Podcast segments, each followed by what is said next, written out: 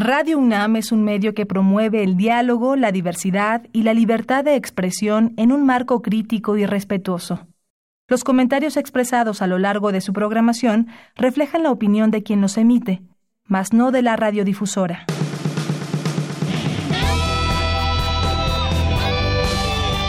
Prisma RU. Relatamos al mundo.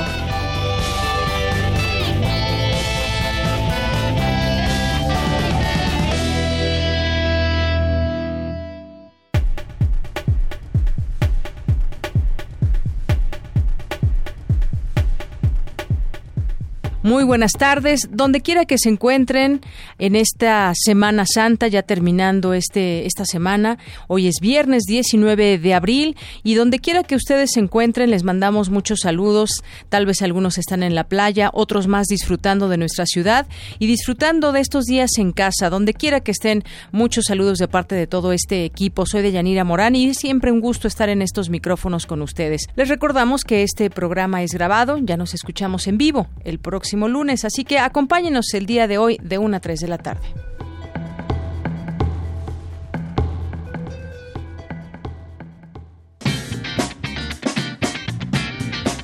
Hoy en la UNAM, ¿qué hacer y a dónde ir?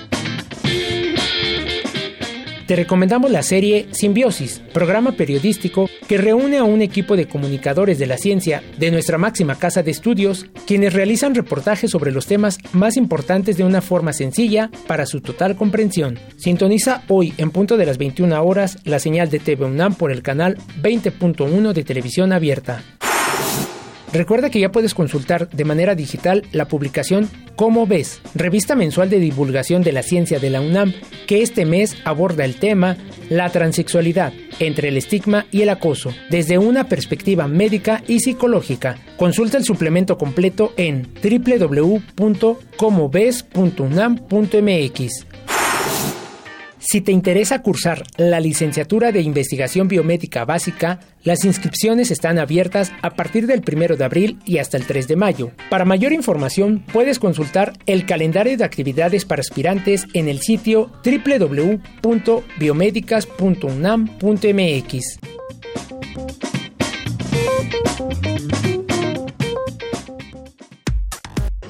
Prisma RU. Relatamos al mundo. Campus RU. Señalan académicos de la UNAM que las redes sociales han enriquecido la libertad de expresión, pero que es necesario analizar sus efectos. ¿Usted qué tanto utiliza las redes sociales? ¿Para qué las usa? Que tienen diversos usos. Uno es el informativo, pero otro también es quizás crear polémica y también desafortunadamente está todo el tema de las noticias falsas. Vamos a escuchar esta información que nos preparó Dulce García. Deyanira, muy buenas tardes a ti al auditorio de Prisma RU. Al participar en el foro Redes Sociales y Democracia entre la regulación y la libertad de expresión que se realizó en el Instituto de Investigaciones Jurídicas de la UNAM, Edison Lanza, relator especial para la libertad de expresión de la Comisión Interamericana de Derechos Humanos, dijo que hoy día es necesario dejar atrás conceptos como el de fake news y ver de qué manera la Internet y las redes sociales han contribuido a garantizar la libertad de expresión. Porque el término fake news está siendo utilizado eh, justamente por los que quieren suprimir la libertad de expresión o los que quieren, en definitiva, eh, acallar la disidencia. Los principios históricos de la libertad de expresión hablan de que la, falsedad, en definitiva, tiene que ser tolerada en una democracia. Es decir, cierto grado de falsedad es necesario que sea incluso protegido por el, por el derecho a la libertad de expresión porque no sería posible hacer periodismo de investigación, no sería posible hacer política, no sería posible simplificar algunas ideas este, sin la posibilidad de caer en error, de caer en imprecisión, de caer en falsedad. Internet ha sido un, digamos, un medio diseñado, estructurado por primera vez en la historia para comunicar las puntas. Se ha dicho que es una red boba, es una red estúpida, y por eso muchas veces pasan estas cuestiones de que, bueno, lo puede usar cualquiera para lo que sea. Este, pero por otro lado ha permitido que obviamente 5 mil millones de personas estén hoy conectadas. Por su parte, María Marván, coordinadora del área de Derecho Electoral y Procesos Democráticos del Instituto de Investigaciones Jurídicas, dijo que las redes sociales han enriquecido el debate público, pero que se requiere de un análisis de sus efectos. Ciertamente las redes nos incrementan de manera importante la dificultad para distinguir a los medios serios de los medios no serios. Y por una cuestión absolutamente humana, yo tiendo a tener más confianza en la gente que en la que eh, a la que quiero que en la que no conozco. De entrada, si las redes son tan internacionales como ya lo vimos, creo que escapa a la posibilidad del Estado Nacional la regulación. Lo más que podríamos tratar es de criticar eh, sus efectos y de sancionar por sus efectos. Hasta aquí el reporte. Muy buenas tardes. La CNDH, CONAPRED, la UNESCO y la Fiscalía General de la República presentan una guía taller para prevenir el bullying homofóbico y transfóbico en los centros educativos. Mi compañera Virginia Sánchez nos tiene la siguiente información. Vicky. ¿Qué tal, Deyanira? Muy buenas tardes a ti y al auditorio de Prisma RU con el objetivo de presentar una estrategia de apoyo a docentes y autoridades educativas para que aborden la violencia de carácter homofóbica y transfóbica desde un enfoque de derechos humanos, la Organización de las Naciones Unidas para la Educación, la Ciencia y la Cultura, la UNESCO, así como la Comisión Nacional de Derechos Humanos, la Fiscalía General de la República y el Consejo Nacional para Prevenir la Discriminación, presentaron el libro guía El bullying homofóbico y transfóbico en los centros educativos, taller de sensibilización para su prevención. Durante la presentación, Julia Suárez Cabrera del CONAPRED hizo referencia al enfoque estructural que se vive y que tiene que ver con la violencia y discriminación por motivos de orientación sexual e identidad de género. Es un enfoque donde las estructuras estén en el orden social que se reproduce en un sistema heteronormativo, cisnormativo, que todo lo que no se adecue en términos de lo heterosexual dominante o referente o la expectativa de la cisnormatividad es lo que va acompañando esos prejuicios que justifican y que llevan a la prevalencia de este tipo de discriminación por lo que es fundamental la intervención en toda la comunidad educativa, que incluye a los colegios, a las madres y padres y a las políticas públicas que puedan ser integrales y coherentes para combatir estos prejuicios. Por su parte, José Ángel Aguilar, coordinador nacional de la Red Democracia y Sexualidad, AC, uno de los coautores del manual, señaló que el bullying homofóbico, tal como lo definió la ONU, representa un ultraje moral y una seria violación de los derechos humanos. Asimismo, dijo, según datos de la UNESCO, el bullying homofóbico tiene impacto significativo en la asistencia y deserción escolar, así como en el rendimiento del éxito académico. Sobre la estructura del taller, Aguilar detalló lo siguiente. Son tres sesiones y una, la primera sesión busca unificar criterios de la sexualidad y la diversidad sexual, explica en qué consiste la homofobia y la transfobia y revisa sus efectos en las personas, las familias, las comunidades y los centros educativos. La segunda sesión lleva a profundizar en el bullying homofóbico y transfóbico y a reconocer sus manifestaciones en las instituciones educativas, diferenciándole de otras manifestaciones de violencia escolar. La tercera sesión aborda el tema del lenguaje homofóbico homofóbico y, y, trata de analizar las diversas recomendaciones para detenerlo en los centros educativos. Hay una metodología, estas tres sesiones tienen seis lecciones, cada sesión tiene dos, en total es un taller de 12 horas. En tanto, Esther Corona Vargas, presidenta de los comités de educación y relaciones, resaltó la importancia y utilidad de este manual, el cual podrá ser incorporado por docentes, por organizaciones de la sociedad civil en sus programas en un corto periodo y que también responde a las necesidades ocupacionales y docentes. Hasta aquí la información. Buenas tardes. El uso continuo del celular está asociado con lesiones osteomusculares, señala un académico de la UNAM. Si usted es de los que pasa muchas horas utilizando el celular al día y si hace la suma de cuánto tiempo lo utiliza a la semana, al mes o el año, quizás esta información le interese. Mi compañera Cristina Godínez con la información. El revisar nuestras redes sociales, contestar llamadas o el estar siempre conectados a la red y que esto sea mediante el teléfono móvil, en algunas personas causa lesiones en huesos y músculos.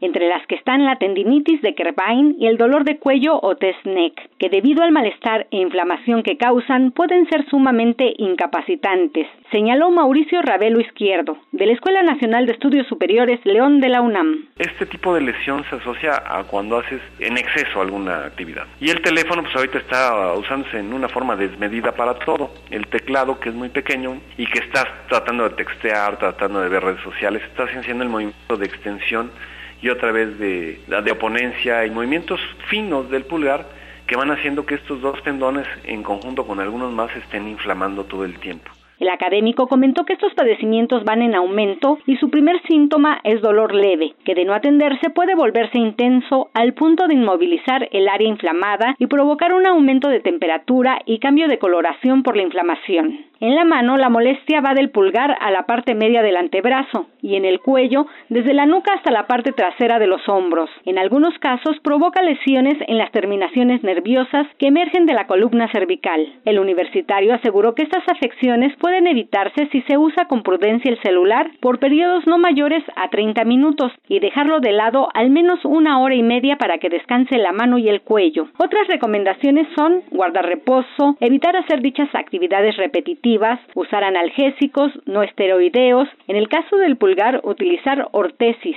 que es un tipo de fijador para que descanse el dedo, y también se puede dar fisioterapia con medios físicos, láser, fluidoterapia o ultrasonido terapéutico. En el caso de la tendinitis de Kerbein, cuando el tendón ya está muy lastimado y hay desgaste importante, se puede recurrir a la cirugía, concluyó el investigador. Para Radio UNAM, Cristina Godínez. Porque tu opinión es importante, síguenos en nuestras redes sociales, en Facebook como Prisma RU y en Twitter como arroba PrismaRU. Queremos escuchar tu voz. Nuestro teléfono en cabina es 55 36 43 39. Me da mucho gusto recibir esta tarde aquí en Prisma RU de Radio UNAM a la doctora Leticia Rocha, que es investigadora del Instituto de Investigaciones Biomédicas de la UNAM.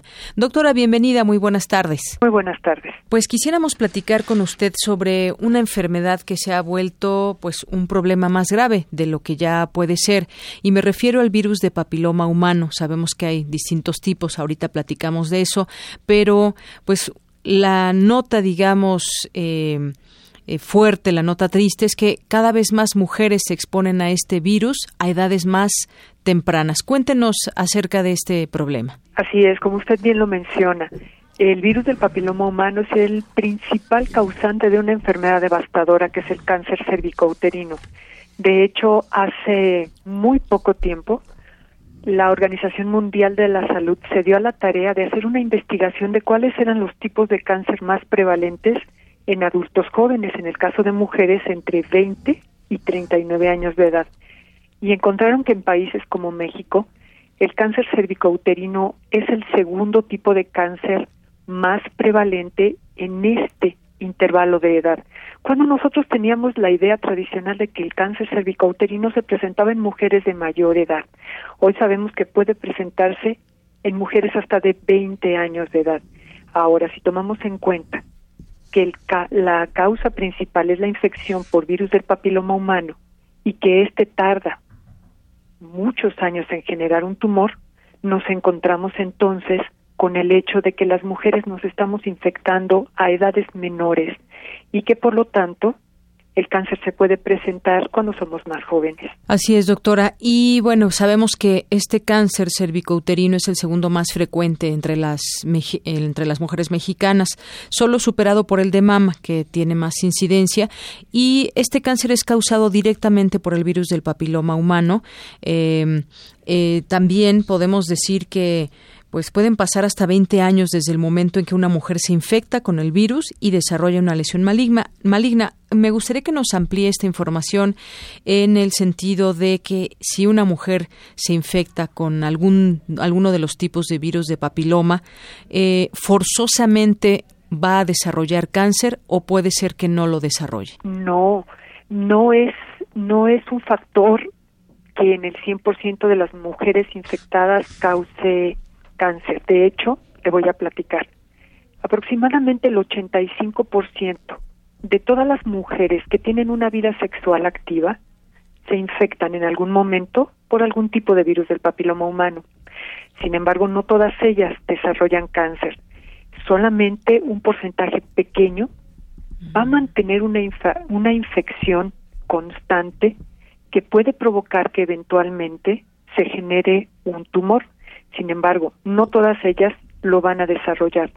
Desafortunadamente no podemos predecir qué mujer va a desarrollar cáncer y qué mujer va a curarse de manera espontánea de este tipo de virus.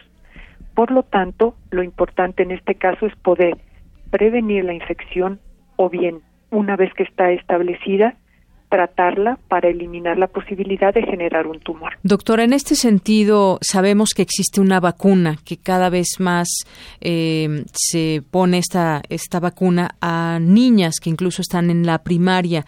¿Cuántos tipos de virus hay y para cuántos virus nos protege esta vacuna? La familia de virus de papiloma humano es muy amplia. En este momento se encuentran caracterizados casi 220 tipos diferentes de virus de papiloma humano. De ellos, solamente una pequeña proporción de aproximadamente 50 son capaces de infectar el aparato genital femenino y también el aparato genital masculino. De ellos, pues aproximadamente 20 están asociados con el desarrollo de cáncer cervicouterino eh, en el caso de las mujeres. Las vacunas, en este momento, contamos con tres tipos diferentes de vacunas. La primera de ellas protege únicamente en contra de los dos tipos virales que está asociado con el desarrollo de la mayoría de los tumores cérvico-uterinos, y estos son el tipo 16 y el tipo 18. La segunda vacuna nos protege contra cuatro tipos virales, los dos que acabo de mencionar y además dos tipos virales que producen lesiones que conocemos como verrugas genitales. Estas nunca se convierten en un tumor, pero provocan una sintomatología que es extremadamente dolorosa y molesta para las mujeres. Estos son los tipos 6 y 11. Y la tercera vacuna, que en este momento todavía no está en venta en México, pero mm. muy pronto va a llegar a nuestro país y que nos protege ahora contra nueve tipos virales.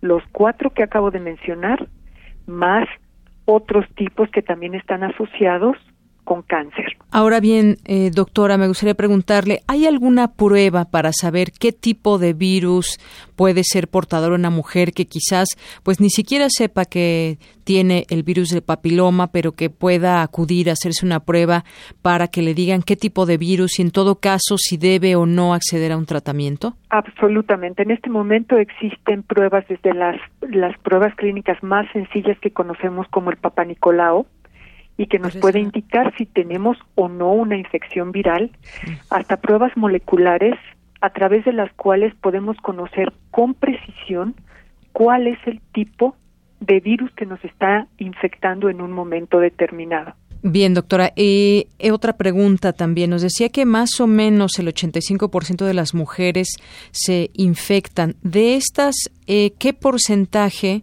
es la que puede desarrollar, si es que se puede saber, que pueda desarrollar el virus del papiloma? El 85% de las mujeres con vida sexual activa están o estarán en algún momento de esa vida infectadas por algún tipo de virus del papiloma humano.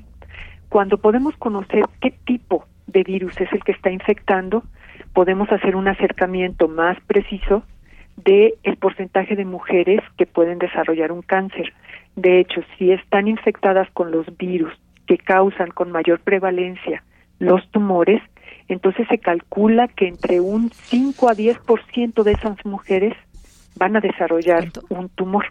Sin embargo, como le acabo de mencionar, no podemos predecir cuál de ellas es la que va a desarrollar un tumor. Por lo tanto, es importante someter esas lesiones tempranas a un tratamiento conservador para que eliminando ese tejido infectado podamos garantizar que no se va a desarrollar un tumor. Muy bien, gracias doctora. Y en todo caso, cuando se detecta qué tipo de virus se tiene de estos 220 eh, más o menos que nos dijo, ¿se puede curar el papiloma humano o no se cura? Siempre se va a ser portador, pero quizás eh, o hay un tratamiento específico para cada uno de ellos. ¿Cómo es? No existe un tratamiento específico para cada uno de ellos. De hecho, el, el tratamiento que existe se puede aplicar para cualquier tipo de virus que esté infectando el cervix uterino en este caso. Y estos tratamientos son ablativos. Con esto me refiero a que simplemente se corta, se elimina el tejido que está infectado. Esto lo hacen los médicos ginecólogos especialistas y este tejido se recupera a la perfección en aproximadamente ocho semanas después del tratamiento. La persona que se somete a este tratamiento y sigue las recomendaciones que el médico le da, se cura de la infección por el virus del papiloma humano. El virus es muy específico, por lo tanto, el tejido que infecta, si se elimina adecuadamente, las células que reconstituyen ese tejido o que lo cicatrizan son perfectamente sanas. Obviamente, aquí hay que tomar en cuenta algo muy importante. Nos podemos reinfectar con el virus si tenemos relaciones sexuales con una pareja que sea portadora del virus. Por lo tanto, a pesar de que se puede curar, existe la posibilidad de que uno se reinfecte y el círculo se repite. Bien, y en este sentido, estas pruebas que comúnmente cuando las mujeres vamos al ginecólogo y pues está la prueba del papiloma o está aún también más la colposcopía, es a través de estas pruebas cómo se podría detectar si tenemos eh, algún tipo de virus de papiloma. Sí, mire, la colposcopía, el papanicolao, esas pruebas le indican que hay un virus infectando su tejido pero no le indican cuál tipo viral.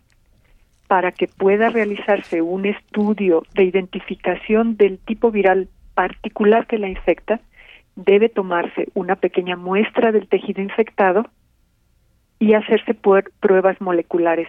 Esas pruebas moleculares que tienen diferentes nombres dependiendo del laboratorio que las realice, le pueden indicar exactamente cuál es el tipo viral.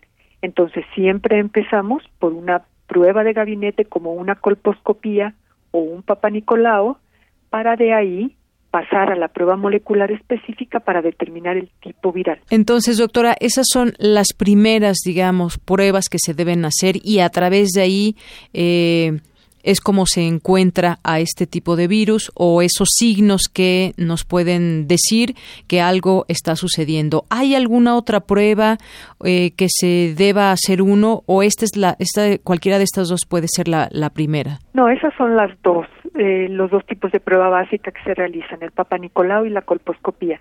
Y de allí se toma la decisión para la siguiente prueba que finalmente es la que va a definir el tratamiento adecuado. ¿Podría suceder, doctora, esto que de pronto también nos preguntamos, que uno quizás tenga el virus, pero no esté, digamos, en una etapa donde se note, donde no existan lesiones, y que uno se practique, se practique la prueba del Papa Nicolau o la colposcopía y salga que todo está bien, que en ese caso, pues puede haber, puede darse que alguien esté bien, pero que tenga el virus del papiloma? Definitivamente su pregunta es excelente. El virus de papiloma humano tarda mucho tiempo en poder manifestar un síntoma clínico, algo que el médico pueda ver. Entonces, muchas mujeres viven infectadas por el virus del papiloma sin tener síntoma alguno y sin que las pruebas clásicas médicas lo puedan detectar cuando se encuentra en una etapa extremadamente temprana. En ese caso, únicamente las pruebas moleculares pueden encontrar al virus del papiloma humano. Ahora, en estas etapas tan tempranas, no representa aún un peligro que el médico pueda considerar como para un tratamiento. Entonces, ahí hay una disyuntiva. Uno puede practicarse los, los estudios moleculares y quizá encontrar que hay un virus, pero están en cantidades tan pequeñas que todavía no inician un proceso que le permitiera al médico detectar la zona que tendría que eliminar. En ese caso, entonces, pierde sentido hacerse estas pruebas. Lo importante es que cuando hay una manifestación clínica que pueda guiar al médico, es el momento en el que es pertinente realizar los estudios moleculares que guíen el tratamiento. Muy bien, bueno, pues creo que nos ha despejado muchas de las preguntas básicas que podemos tener eh, las mujeres. Y pues yo le agradezco doctora. No sé si algo se me está escapando algo que quiera comentar por último. Sí me gusta eh, sí me gustaría hacer un comentario con respecto al uso de la vacuna posterior al inicio de la vida sexual activa, porque en este momento tenemos la idea de que solamente se puede aplicar la vacuna antes de haber empezado la vida sexual activa. Esto quiere decir cuando las niñas están en el sexto año de la primaria, primer año de la secundaria, entre 12 y 13 años. Pero la realidad es que cualquier mujer que tenga a cualquier edad y que incluso ya tenga una vida sexual activa, si en sus pruebas ginecológicas se demuestra que no está infectada en este momento por el virus del papiloma humano, se puede aplicar las vacunas y en ese momento genera la protección para evitar infecciones futuras. Y doctora, por último, ahorita que mencionaba este esto de la aplicación de la vacuna, hay eh, algunas eh, personas que señalan que puede tener efectos secundarios, incluso en las primarias. Eh, las mamás, algunas le dan permiso al sector salud que les pongan la vacuna a sus hijas, otras no por los efectos secundarios. ¿Qué nos puede usted decir a este respecto? Sí, claro, se ha generado toda una leyenda negra alrededor de la vacuna del virus del papiloma humano. La vacuna del virus del papiloma humano es una vacuna muy eficaz, cualquiera de las tres que mencioné. Estas contienen sustancias que son propias de cualquier vacuna y que pueden provocar efectos colaterales como una inflamación local en el área donde se colocan, dolor, enrojecimiento en el área, en el sitio del brazo donde se colocan. Esto sucede con cualquier vacuna, para niñas, para bebés. Entonces, ese es el efecto colateral más serio que se ha detectado científicamente hablando para estas vacunas. Todas las vacunas tienen un riesgo, todas, absolutamente, y ninguna es 100% eficaz. Por lo tanto, cuando nosotros nos, nos vacunamos debemos ser conscientes de que eso existe. Sin embargo, los efectos colaterales que pueden llegar a que pueden llevar a enfermedades fatales, como incluso se ha, de, se ha publicado en redes sociales sobre todo, no han sido científicamente demostradas para la vacuna del virus del papiloma humano. Entonces, es muy importante que las mamás sean conscientes y traten de buscar información fidedigna, porque hay una leyenda realmente perturbadora alrededor de esta vacuna que está basada en hechos que no son ciertos. Bien, doctora, pues eso nos deja con un panorama mucho más claro de lo que significa poner esta vacuna en eh, menores de edad.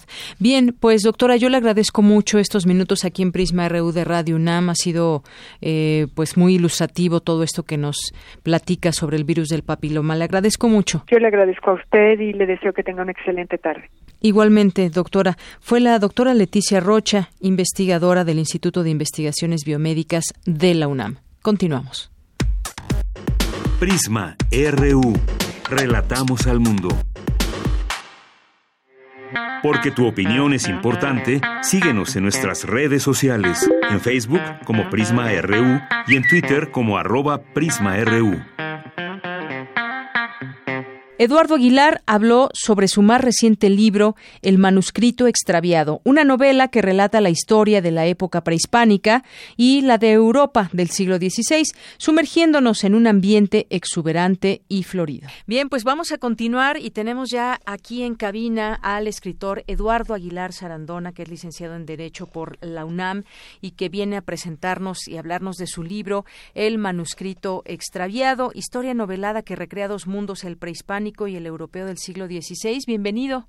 ¿Qué tal? ¿Cómo está? Muy bien, muchísimas gracias, muy buenas tardes y gracias por el espacio y gracias al auditorio por ponernos atención. Así es. Bueno, pues a mí me gustaría que nos que nos eh, metiera, por favor, a, esta a este tema de su novela que platicábamos un poquito fuera del aire, cómo hacer que pues que que se teja ese interés. Han pasado ya muchos años de todo lo que usted platica en el libro, pero pues hay algunas cosas que debemos destacar, como este encuentro de dos mundos, pero también lo que significaba la amistad, porque justamente se platica sobre la amistad de Cuauhtémoc con Fray Juan de Tecto.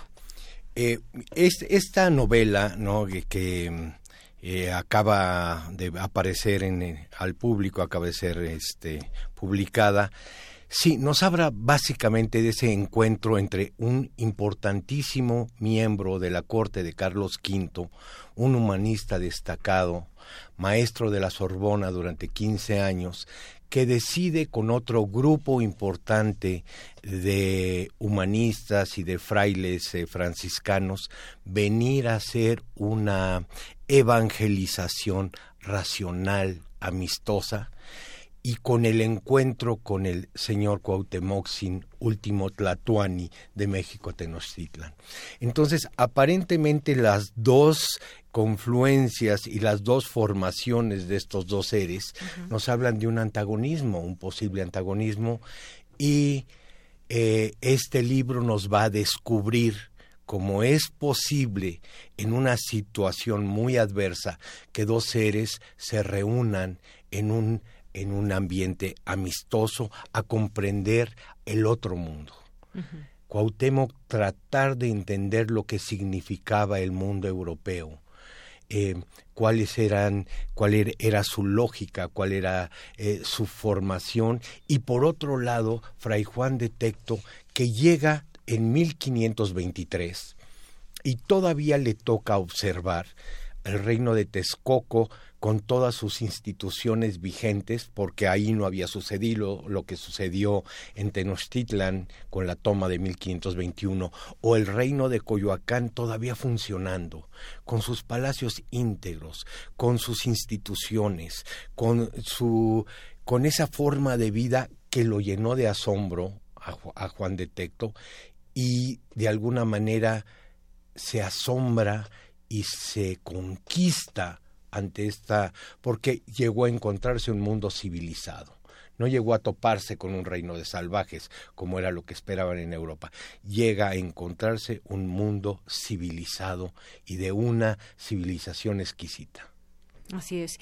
Todo esto es parte de lo que podemos encontrar. ¿Qué otros personajes? Me gustaría que nos, nos platicara también de otros personajes que se nombran y que se conocen en, en la novela, en el libro. Bueno, por ejemplo, está, eh, vamos a hablar en este libro de, la, de Doña Marina, de la señora Malintzin, que era una verdadera mujer de Estado o sea, eh, de, repente con el término malinchista nos extraviamos, pero la señora era una señora trilingüe, hablaba tres lenguas, porque hablaba el náhuatl común, hablaba el náhuatl de Estado y hablaba el chontal, lo que le permitió hacer verdaderos actos de Estado y representando a Cortés, Cortés no eh, dominaba la lengua, y la señora logra, o sea, por ejemplo, llegaban los grupos indígenas y la que hablaba era la que tenía el poder, era ella. Entonces hablamos de este formidable personaje. Hablamos también de la señora Tecuishpo, que era hija del señor Moctezuma, que fue mujer de Cuauhtémoc y que al final de su vida ella murió en Sevilla eh, como, como condesa de Miravalle. Eh, eh, estos personajes también, estos personajes femeninos que intervienen en, la novela, nos dan también una pauta de lo que era el, el bueno, el, el, poder de la feminidad en esta tierra. Así es que muy interesante eh, esta parte también. Y bueno, pues dos personajes además tan importantes. Cuauhtémoc, que pues fue el último Tlatuani eh, mexica de México, Tenochtitlán. Y por otra parte también este personaje, eh, Fray, Fray Juan, de, Tecto, de, Juan de Tecto, que pues era un teólogo, un misionero franciscano y también de los, uno de los primeros en arribar a México y que moriría en la Nueva España junto a otros misioneros es decir, son dos personajes muy importantes que, digamos, a través de esa amistad también se genera, pues, eh, una suerte de situaciones que nos llevan también a entender, pues, no solamente esta lucha de pronto encarnizada, sino también este tipo de fraternidad que se podía hacer entre estos dos personajes disímbolos. Sí, la conquista fue un momento brutal y yo creo que muchos tratadistas lo han hablado, ¿no? Un momento tan eh, determinante que inclusive en la actualidad, por eso me parece también importante este libro ahora. El, el, trauma de la conquista está presente en todos los mexicanos, ¿no? Es algo que, que, que vivimos a cotidianidad y que tenemos que ir curando, tenemos que ir tratando, porque somos parte de dos mundos Y al reconocer que venimos de dos mundos, ese momento nos enriquece como mexicanos. Y además como mexicanos tenemos un papel eh, determinante en el siglo XXI. Otro personaje que me gustaría mencionar es Fray Pedro de Gante, porque viene junto con Pedro de Gante. Eh, era otro personaje magnífico, que él fundó la primera escuela en Texcoco, él funda la primera escuela de música en la Nueva España y, y en algún momento de su vida se le ofrece el arzobispado de México y él, él, lo rechaza. Él quiere estar con los indígenas como maestro no quiere un puesto, no quiere poder, él quiere seguir enseñando. Y este es un personaje muy importante también en la historia de México. Hay que juntar, porque, eh, hay que juntar a estos dos tipos de personajes para sacar lo mejor de nosotros mismos. Así es, y para llegar también a todo este, este libro, el manuscrito extraviado, pues me imagino que debe haber leído muchísimos libros que anteceden este, muchas lecturas que antecedieron a esta, a esta creación.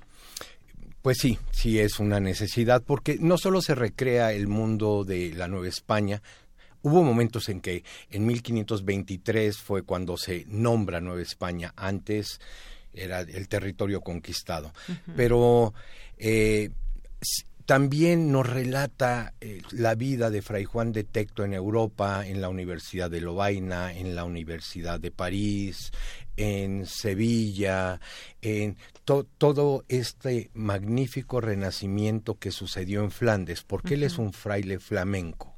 Sí. Y yo creo que todas las culturas llega un momento en que tienen un, una brillantez especial y también un decaimiento a Tecto le toca vivir esta, esta luz increíble que se dio en Flandes. Por ejemplo, tenemos a todos los pintores flamencos del siglo XIV, siglo XV, los pensadores como Erasmo de Rotterdam, sí, que forma parte también del libro, o como el inglés Tomás Moro, que fueron los humanistas y el humanismo fue eh, la escuela filosófica del Renacimiento, donde se rescataron todos los valores de la antigüedad. Muy bien. Y bueno, también eh, parte de los viajes, y recuerdo que en algún, en algún momento leí, usted hizo un viaje a la Sierra de Guerrero y conoció a un descendiente de Cuauhtémoc que le platicó cosas muy interesantes. No sé si todo esto también sea parte de las cosas que, se, que podemos leer a través de este libro. Eh, e, ese encuentro fue la motivación para escribir este ah, libro. Eh, yo hace muchos años llegué a la Sierra de Izcateopan. Ahora los tratadistas y los estudiosos dicen que si eh, los restos de Cuauhtémoc que están en Izcateopan o no lo están, esto no es trascendente ni es importante, son restos. Lo que debemos de rescatar es el espíritu, porque Cuauhtémoc fue un ser excepcional, de una preparación formidable y una persona que enfrentó un momento culminante con una determinación y con una forma que tenemos que rescatar y entenderla. Entonces, en ese viaje a Escateopan que mencionas, eh, yo escuché toda esta historia que realmente me impactó. Eso fue hace 30 años. Entonces estuvo nadando en mi cabeza, los libros, porque un libro lo forman las conversaciones con los amigos informados, eh, los libros y los viajes. Claro. Entonces de estas tres cosas fue surgiendo este homenaje al señor Cuauhtémoc, pero no desde el punto de vista nacionalista, sino visto desde Europa, visto desde el área de conquista, pero su asombrosa forma de conducirse y, y, su integridad y coherencia, este homenaje queda plasmado en este libro. Muy bien. Ahora, ¿cuándo, ¿cuándo se va a presentar este libro? ¿Dónde lo puede conseguir las personas que nos estén escuchando y que se interesen por leer este manuscrito extraviado? Bueno, vamos a tener dos presentaciones en este mes de diciembre. El 9 de diciembre a las eh, domingo, 9 de diciembre a las 12 horas en casa en la casa monumental del Indio Fernández habrá una presentación eh, que será llevada a cabo por eh, Manuel para Antonio Velasco Piña. Y vamos a tener otra en Porrúa el domingo, el sábado 15 a las 5 horas en la sucursal del centro en Porrúa, en la calle de Argentina 15. Muy bien. Y bueno, ahí por supuesto lo pueden conseguir en alguna de esas presentaciones. Ya se puede adquirir alguien que no pueda ir a las presentaciones. ¿Dónde lo pueden? En las librerías, Porrúa, está a la venta, sí. Perfecto. Bueno, pues aquí está este libro, el manuscrito extraviado, de su autor Eduardo Aguilar Sarandona, que está aquí con nosotros, a quien agradezco que eh, se haya tomado la molestia de venir aquí, de platicarnos de él y de invitarnos a esta lectura. Pues muchísimas gracias. Muchísimas gracias a ti y muchísimas gracias al auditorio por ponernos atención. Muchísimas Bien, pues gracias Eduardo Aguilar Sarandona, escritor y bueno, pues él es abogado por la UNAM y nos presenta este manuscrito extraviado. Muchas gracias, hasta luego. Muchísimas gracias. Tu opinión es muy importante. Escríbenos al correo electrónico prisma.radiounam@gmail.com. Porque tu opinión es importante, síguenos en nuestras redes sociales, en Facebook como Prisma RU y en Twitter como arroba PrismaRU. Esta tarde aquí en Prisma RU nos da mucho gusto recibir vía telefónica al doctor Roberto Linding Cisneros del Instituto de Investigaciones de en Ecosistemas y Sustentabilidad de la UNAM Campus Morelia, Michoacán. Bienvenido a este espacio, doctor. Gracias, buenos días. Doctor, pues quisiéramos platicar con usted sobre un tema eh, que pues preocupa y que usted y sus, eh, con sus investigaciones eh, pues nos puede platicar sobre este tema. Y me refiero a la pérdida de los humedales en México. Se habla de que ya se ha perdido el 62% de estos humedales que son además ambientes clave para eh, en el país. Cuéntenos un poco sobre este tema, cómo se llega a esta cifra y cuál es la importancia de los humedales. Claro, bueno, esa cifra se llegó a partir de un estudio de la doctora Patricia Moreno Casasola, que es una de las expertas en el tema en México, y se basó pues en un inventario de los humedales que hay en el país y de proyecciones hacia el pasado, básicamente. Y efectivamente el dato es, es, alarmante porque hemos perdido más de la mitad de los humedales con los que cuenta el país. Efectivamente, y me gustaría que nos hable cuál es este, mm, cuáles son ¿Por qué existen los humedales? ¿Por qué deberíamos de, cuidarlos en vez de eh, pues estar quizás de alguna manera promoviendo su pérdida? Bueno, los humedales son un tipo de ecosistema que existen en la transición entre los sistemas acuáticos y los sistemas terrestres. Eso es lo más habitual. Son sitios donde el suelo está inundado permanentemente o estacionalmente y eso hace que tengan características muy particulares. En particular, la vegetación que crece ahí está adaptada a suelos sin oxígeno o con muy poco oxígeno y los microorganismos de ese suelo también están adaptados a esas condiciones. Y en términos ambientales, hacen cosas que los ecosistemas terrestres o los ecosistemas acuáticos no pueden hacer, como por ejemplo retener contaminantes, purificar el agua, este tipo de funciones ecosistémicas que son muy importantes para nosotros. Y además son el hábitat de muchas especies importantes para el ser humano. La mayoría de las especies de pesquerías marinas aprovechamos se reproducen en humedales. Así es. Y bueno, estos humedales también, eh, cuando hablamos de ellos, hablamos de biodiversidad, de riqueza natural, porque además purifican el agua, evitan inundaciones. Hoy en México y ahora con el cambio climático también, muchas veces tenemos este problema en algunas zonas del, del país, las inundaciones. Los humedales, ¿qué papel juegan para revertir, digamos, estos efectos? Bueno, los humedales en términos hidrológicos son importantes porque efectivamente amortiguan el efecto negativo de inundaciones. Por dos razones. En general se encuentran en las partes bajas de las cuencas, que es donde se dan las inundaciones, pero además porque el flujo de agua a través de ellos es más lento y eso evita esos picos que son los que generan inundaciones en zonas urbanas, por ejemplo, en Villahermosa, en Tabasco. Y doctor, justamente ya que menciona Tabasco, ¿cuáles son los estados con mayor superficie de humedales en el país? Claro, los estados con más superficie de humedales en el país son Tabasco, en primer lugar, Veracruz, Nayarit, en general estados costeros en nuestro país. Los estados costeros. Y, por ejemplo, los que están en mayor riesgo, leía yo que son los del norte. ¿Qué, qué lugares son y por qué están más en riesgo? Bueno, están en riesgo por una consecuencia natural. Son humedales en zonas áridas y semiáridas. Entonces eso los hace muy escasos y están en riesgo sobre todo por sobreexplotación de los acuíferos, como el caso de Cuatro Ciénegas en Coahuila. Exacto, también un lugar muy importante. Eh, ahora bien, los humedales abarcan, por ejemplo, lagos y, ríos y em, incluyen también sitios artificiales muchas veces. ¿Esto cómo, digamos, cómo se convive entre los humedales y eh, los lugares que son artificiales? Bueno, sí, efectivamente hay humedales que se han desarrollado en empresas, por ejemplo, que es un cuerpo de agua artificial.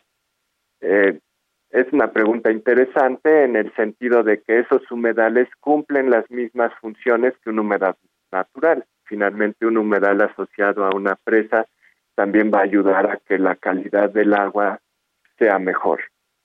Es, a veces se construyen humedales artificiales para tratamiento de agua y esa es una tecnología que se usa cada vez con más frecuencia en algunas partes del mundo. Hay un dato, doctor, interesante que refiere que México se sumó en 1985 a la Convención de Humedales de Importancia Internacional, que es un tratado que implica su conservación y uso racional mediante acciones locales, regionales y nacionales. ¿Cómo, cómo se ha trabajado este tema? ¿Qué importancia le ha dado también, por ejemplo, o le han dado las autoridades? Sí, efectivamente México firmó el Tratado de Ramsar y en México como se ha implementado es como en el resto de, de los países firmantes, estableciendo sitios Ramsar, que son sitios de importancia internacional, humedales de importancia internacional y el país se compromete a hacer un uso racional de ellos y a conservarlos. Y doctor, también me gustaría que nos platique un poco la relación que existe entre el cambio climático y los humedales. ¿Qué pasa con los humedales con el cambio climático que ya pues eh, se están sintiendo sus efectos? Claro, bueno, los humedales son muy susceptibles al cambio climático porque para México los modelos predicen que se va a hacer más seco. Eh, por dos razones va a haber menos precipitación y va a aumentar la temperatura. Eso desde luego pone en riesgo a los humedales porque va a haber menos agua disponible para alimentarlos. Eh, de nuevo, más en la zona norte del país, un poco menos en el sureste, pero en general pues esa es la situación. En el caso de los humedales costeros, pues el riesgo es el incremento en el nivel del mar que efectivamente va a reducir el área disponible para algunos humedales. Aunque es interesante que, por ejemplo, en la península de Baja California se está ampliando el área de humedales, de manglares, porque ahora el clima les es más propicio. Bien, doctor. Y es decir, todo este tema, por ejemplo, de la urbanización afecta también a los a los humedales. Y además otro problema leía es que la mayoría, por ejemplo, de peces que se explotan comercialmente en los mares se reproducen en humedales costeros y si ya no existen, pues también va a disminuir eh, pues los peces en estos lugares. Sí, así es. Los humedales costeros son muy importantes, cumplen esta función, que son el sitio de reproducción y crecimiento de muchas especies de peces comerciales, pero además protegen a la costa de la erosión. Eso también es una función muy importante.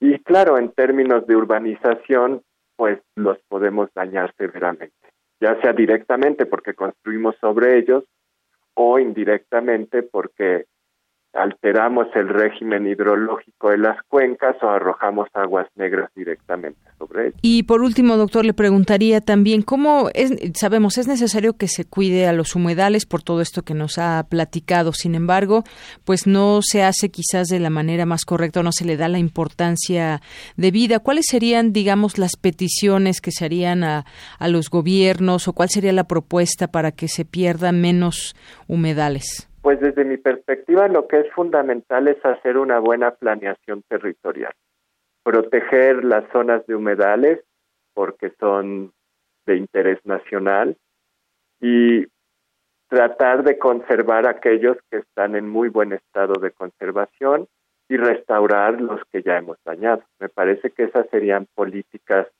inteligentes para lograr que ya no se pierda más extensión y si es posible pues incrementarla. Y que en esto pues tiene que ver la investigación y tiene que ver también distintos aspectos, están los biológicos, los económicos e incluso de tecnología, de ingeniería. Claro, el trabajo en humedales, tanto de conservación como de restauración, pues, es una labor interdisciplinaria.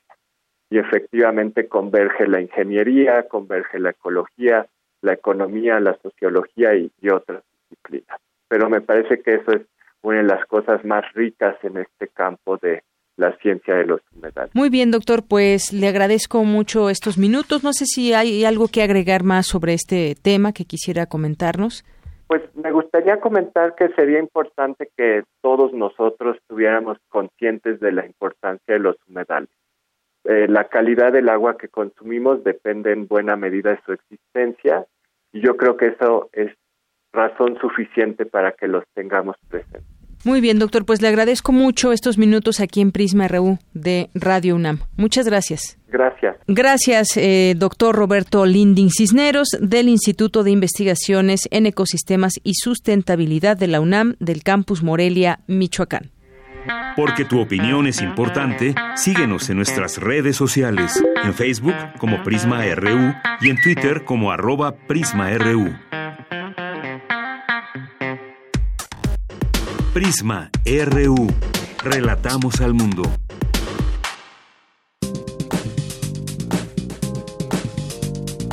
Cultura RU.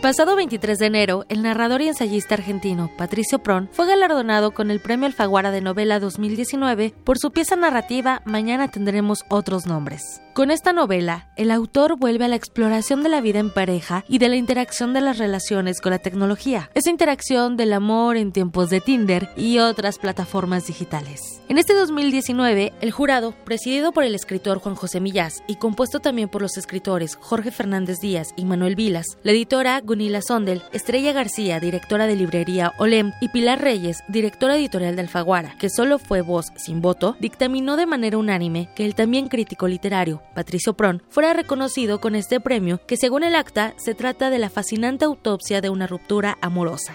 Habla el escritor Juan José Millás. Mañana tendremos otros nombres. Es la fascinante autopsia de una ruptura amorosa que va más allá del amor. Es el mapeo sentimental de una sociedad neurótica donde las relaciones son producto de consumo.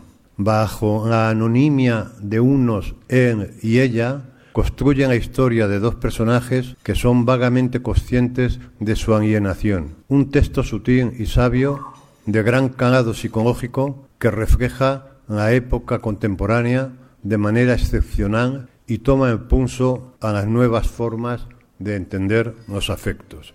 Autor de seis libros de relatos y siete novelas, con un doctorado en filología romántica, Pron presentó Mañana tendremos otros nombres con el título El Museo de las Relaciones Rotas, bajo el seudónimo No Soy Stiller y en su oportunidad agradeció al jurado por permitirle formar parte de la lista de un premio tan importante y compartió a quienes les dedica este trabajo. Una dedicatoria más, esta es inevitable, es a los, a los muchos periodistas que en, en el último año han perdido su trabajo en países como España, Argentina, Chile, Colombia, México, todos ellos eh, habrán constatado lo que creo que yo he constatado hace algún tiempo, que es el, que el empobrecimiento de la escena periodística y la dificultad para acceder a una información fiable constituyen el primer antecedente de deterioro y degradación de las instituciones democráticas. A ellos y en particular a los familiares de los 11 periodistas que fueron asesinados en México en el último año, 2018, según estadísticas, va dedicado este premio. A través de las páginas de Mañana tendremos otros nombres, te vas a transportar a Madrid, una urbe en donde vive una pareja él y ella, quienes se separan después de cuatro años de convivencia. Si tú has pasado por una ruptura, sobre todo conyugal, sabrás lo que sucede en cuanto a la separación de bienes. Aunque los protagonistas intentan darle sentido a la ruptura, la historia se mueve en varias direcciones, incluida la prehistoria de la relación. El preámbulo nos invita a conocer a un él que intenta liberar la carga emocional, como si para aliviar los dolores del alma o la ausencia bastara con cortar a la mitad la cama, los vasos, las lámparas, la sala, incluso los libros. Si quieres saber cómo se desarrolla la historia de él y ella, de quienes mañana tendremos otros nombres, te comento que esta novela alberga las librerías de México desde el 21 de marzo.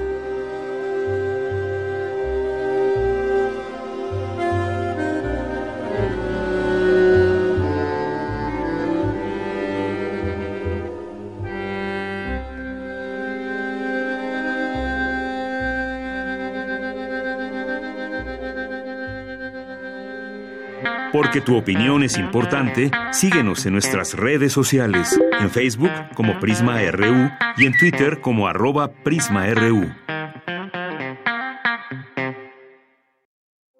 Queremos escuchar tu voz. Nuestro teléfono en cabina es 55 36 43 39.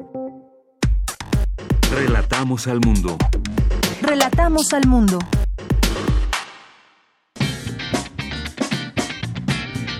Mañana en la UNAM, ¿qué hacer y a dónde ir? La Secretaría General convoca al taller Seguimiento y Análisis del Plan de Gestión del Campus Central de la Ciudad Universitaria, que se llevará a cabo el próximo 25 de abril en la sede del Comité de Análisis para las Intervenciones Urbanas, ubicado a un costado del anexo de la Facultad de Filosofía y Letras en Ciudad Universitaria. Consulta la convocatoria completa en www.comitedeanálisis.unam.mx. Recuerda que La Hora Elástica está de estreno con su cuarta temporada. Acompaña a Fernando Rivera Calderón, Oscar de la Borbolla, Pepe Gordon y Luisa Iglesias en este nuevo viaje, donde la inteligencia, la cultura y el humor nos permiten darle una lectura a la realidad que no le dan los programas de siempre. Disfruta todos los sábados de un capítulo nuevo de esta temporada a través del canal 20.1 de televisión abierta en punto de las 22 horas.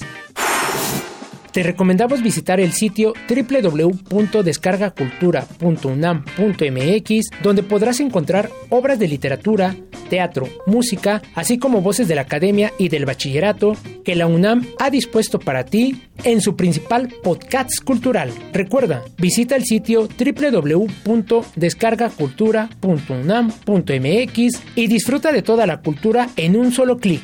Para Prisma RU, Daniel Olivares.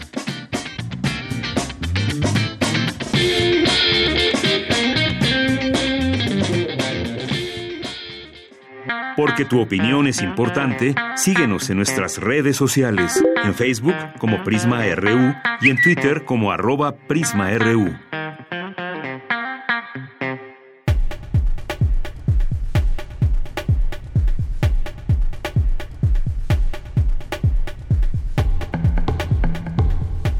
El especialista Antonio Lascano señala que el indicativo de la vida de una persona es la actividad cerebral. Vamos a escuchar lo que dijo el doctor. Mi compañera Virginia Sánchez nos preparó la siguiente nota. Adelante, Vicky. A diferencia de las matemáticas donde se pueden encontrar definiciones precisas atemporales como un número imaginario, el concepto de vida es empírico, pues para caracterizarla es necesario determinar su contexto histórico específico. Así lo señaló Antonio Lascano al ofrecer una conferencia magistral denominada ¿Qué es la vida?, organizada por la UNAM. El especialista señala que cuando nos queremos acercar al problema sobre qué es la vida, hay que preguntarnos cuántos tipos de vida existen. Y si yo me pregunto cuántas clases de vida existen, estarán de acuerdo conmigo que en esta visión tripartita claramente puedo trazar una frontera entre las plantas y los animales con respecto a los minerales. Y esto en la Edad Media dio como resultado estas espléndidas escalas de la vida que seguimos usando. Los chimpancés son menos evolucionados que nosotros, lo cual es un error absoluto. O hay plantas inferiores y plantas superiores, las que están vascularizadas. Pero esta idea de una escala de la vida, escala de la naturaleza, por ejemplo con Ramón Llull, un filósofo, lo que hay que decir es que esta idea de la escala de la vida fue muy importante para el desarrollo de la teoría evolutiva, pero no es una visión evolutiva. La división de la naturaleza en el reino mineral, vegetal y animal refleja un esquema jerárquico, claramente, no evolutivo, que supone un aumento creciente de la percepción.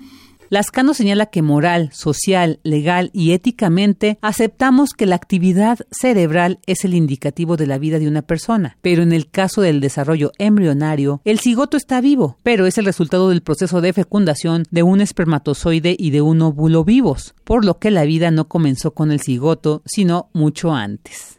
De hecho, esto plantea algunos problemas morales. La vida humana no comienza como se quiere plantear pues con un cigoto, comienza con espermatozoides y óvulos que están vivos y se dan cuenta que a medida que se va desarrollando y es un proceso gradual donde yo no puedo trazar una frontera definitiva, eventualmente va a aparecer un sistema o el primordio de un sistema nervioso. Obviamente, esto que se da entre la semana 12 y 16 más o menos, obviamente a partir de ese momento decimos que el aborto no está recomendado, no se puede permitir, pone en riesgo a la madre y socialmente hemos llegado a la conclusión de que a partir de este momento, en cuando comienza el primordio de un sistema nervioso, ya estamos hablando de una persona. Pero antes, a pesar de lo que digan los detractores, lo que tenemos es una masa de células que está viva, pero no es una persona. Hasta aquí la información. Buenas tardes. Escuchemos una cápsula que realizó nuestra compañera Cindy Pérez Ramírez en torno a la encuesta nacional de los factores determinantes del embarazo adolescente que realizó la Escuela Nacional de Trabajo Social. Esta escuela que ha dado batalla en estos temas en investigación, en trabajo de campo y en donde desafortunadamente los embarazos en adolescentes siguen a la alta. Vamos a escuchar esta información, esta cápsula de Cindy Pérez Ramírez. Esther Rincón Reina, trabajadora social y tengo el cargo de asistente en la Enfadea. Esta encuesta o este proyecto surge de una idea que tiene la doctora Guadalupe Fabiola Pérez Baleón para tener elementos que nos digan por qué se está presentando el embarazo adolescente más allá de lo que se dice, ¿no? Comúnmente que es por falta de información o por todos estos mitos lo que se hace es, en el primer momento, de una encuesta nacional a mujeres que hayan pasado por un embarazo. Ese en el componente cuantitativo. Y en el componente cualitativo se hicieron entrevistas a profundidad en los estados de Campeche, de Zacatecas, en la Ciudad de México y en la zona metropolitana. Estas entrevistas sí se hicieron a hombres y a mujeres que pasaron por un embarazo en la adolescencia.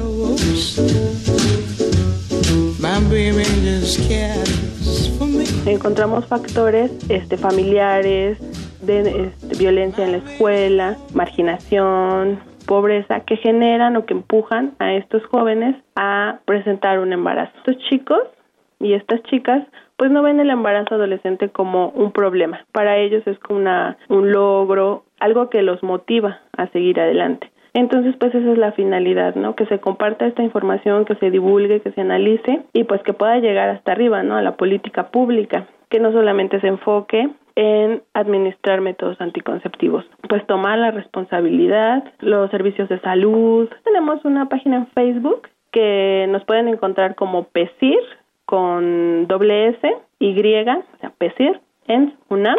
Esa es nuestra página de Facebook y vamos subiendo la información que se va generando.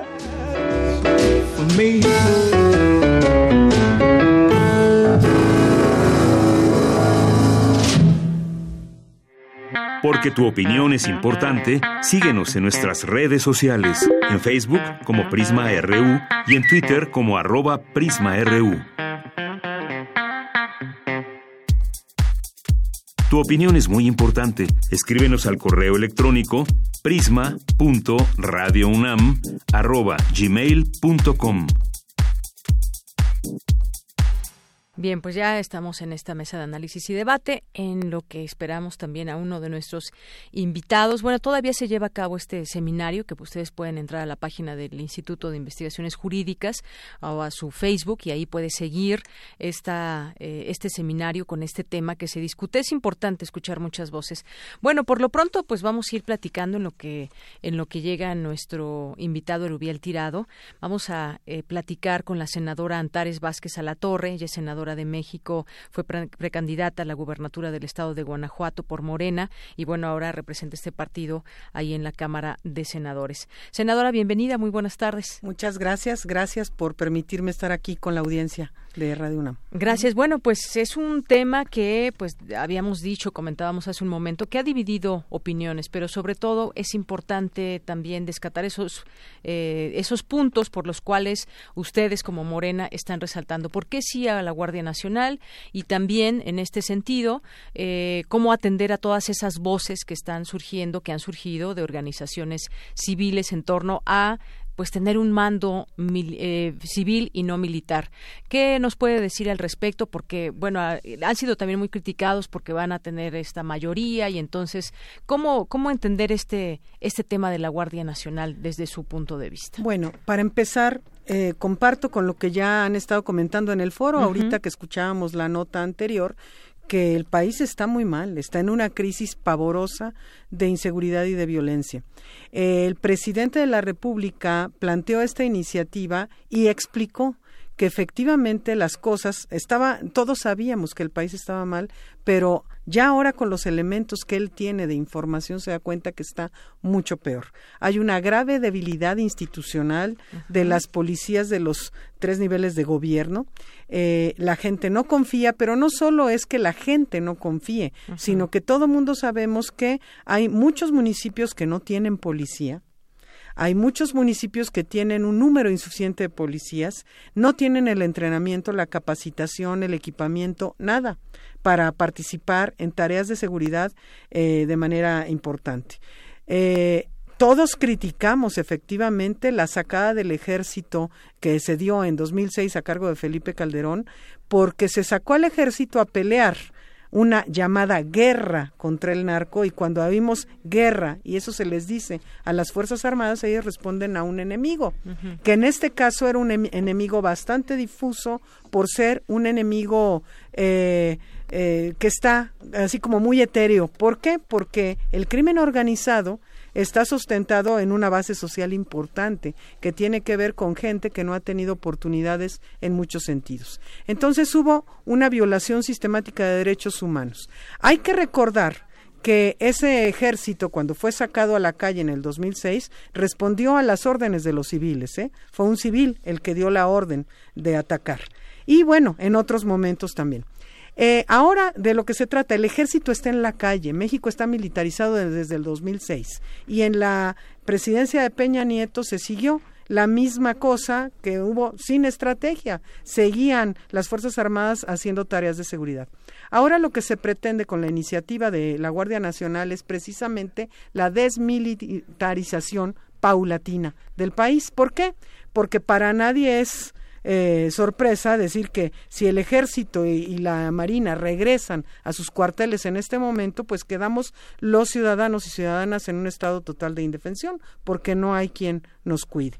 Entonces, ante este escenario se plantea una temporalidad que para que podamos ir regresando en la medida en que se va creando la Guardia Nacional, que efectivamente está planteado como un cuerpo nuevo que iniciará en este momento ante la emergencia con la Policía Militar y la Policía Naval, además de la Policía Federal, pero es en grado de tiempo, o sea, un tiempo en lo que tenemos reclutados a los cien mil elementos nuevos que se requieren, eh, que tendrán una preparación específica para hacer la Guardia Nacional, que es un cuerpo eh, pues que será un legado pues para la nación, que tengan, tendrán un entrenamiento para como policía de proximidad para atender las necesidades de las personas que en este momento no hay quien atienda. Entonces, me parece que ante la situación, el tener por fin una salida de, de las Fuerzas Armadas de estas tareas de, de seguridad eh, eh, pues eh, pública, porque no están atendiendo nada más las cuestiones de seguridad nacional o de soberanía, sino seguridad pública. En este momento lo están haciendo desde hace años. Entonces, por fin se plantea una salida para esto sin dejar a la gente en indefensión. Muy bien, y gracias senadora. Y en ese sentido, pues hay varias eh, varias situaciones o varias voces que han hablado en el tema de derechos humanos. Hoy decía también el presidente que pues que estén organismos internacionales también cuidando eh, que todo se lleve a cabo eh, respetando los derechos humanos, que iban a fungir algo así como cascos azules los integrantes de la Guardia Nacional.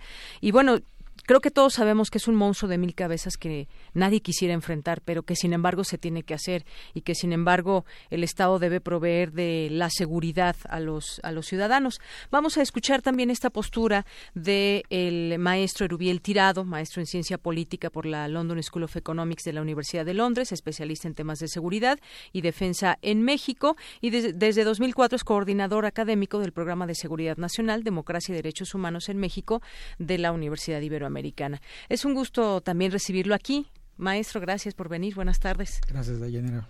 Y bueno, pues ya eh, me gustaría escuchar su opinión al respecto de este tema de la Guardia Nacional.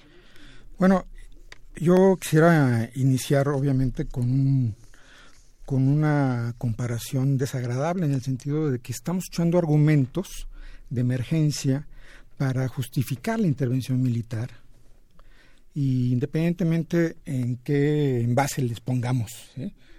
Antes era el asunto de la Policía Federal Preventiva. Recordemos que el origen de la Policía Federal Preventiva fue una brigada de policía militar. Y ahora nos hablan de un nuevo cuerpo.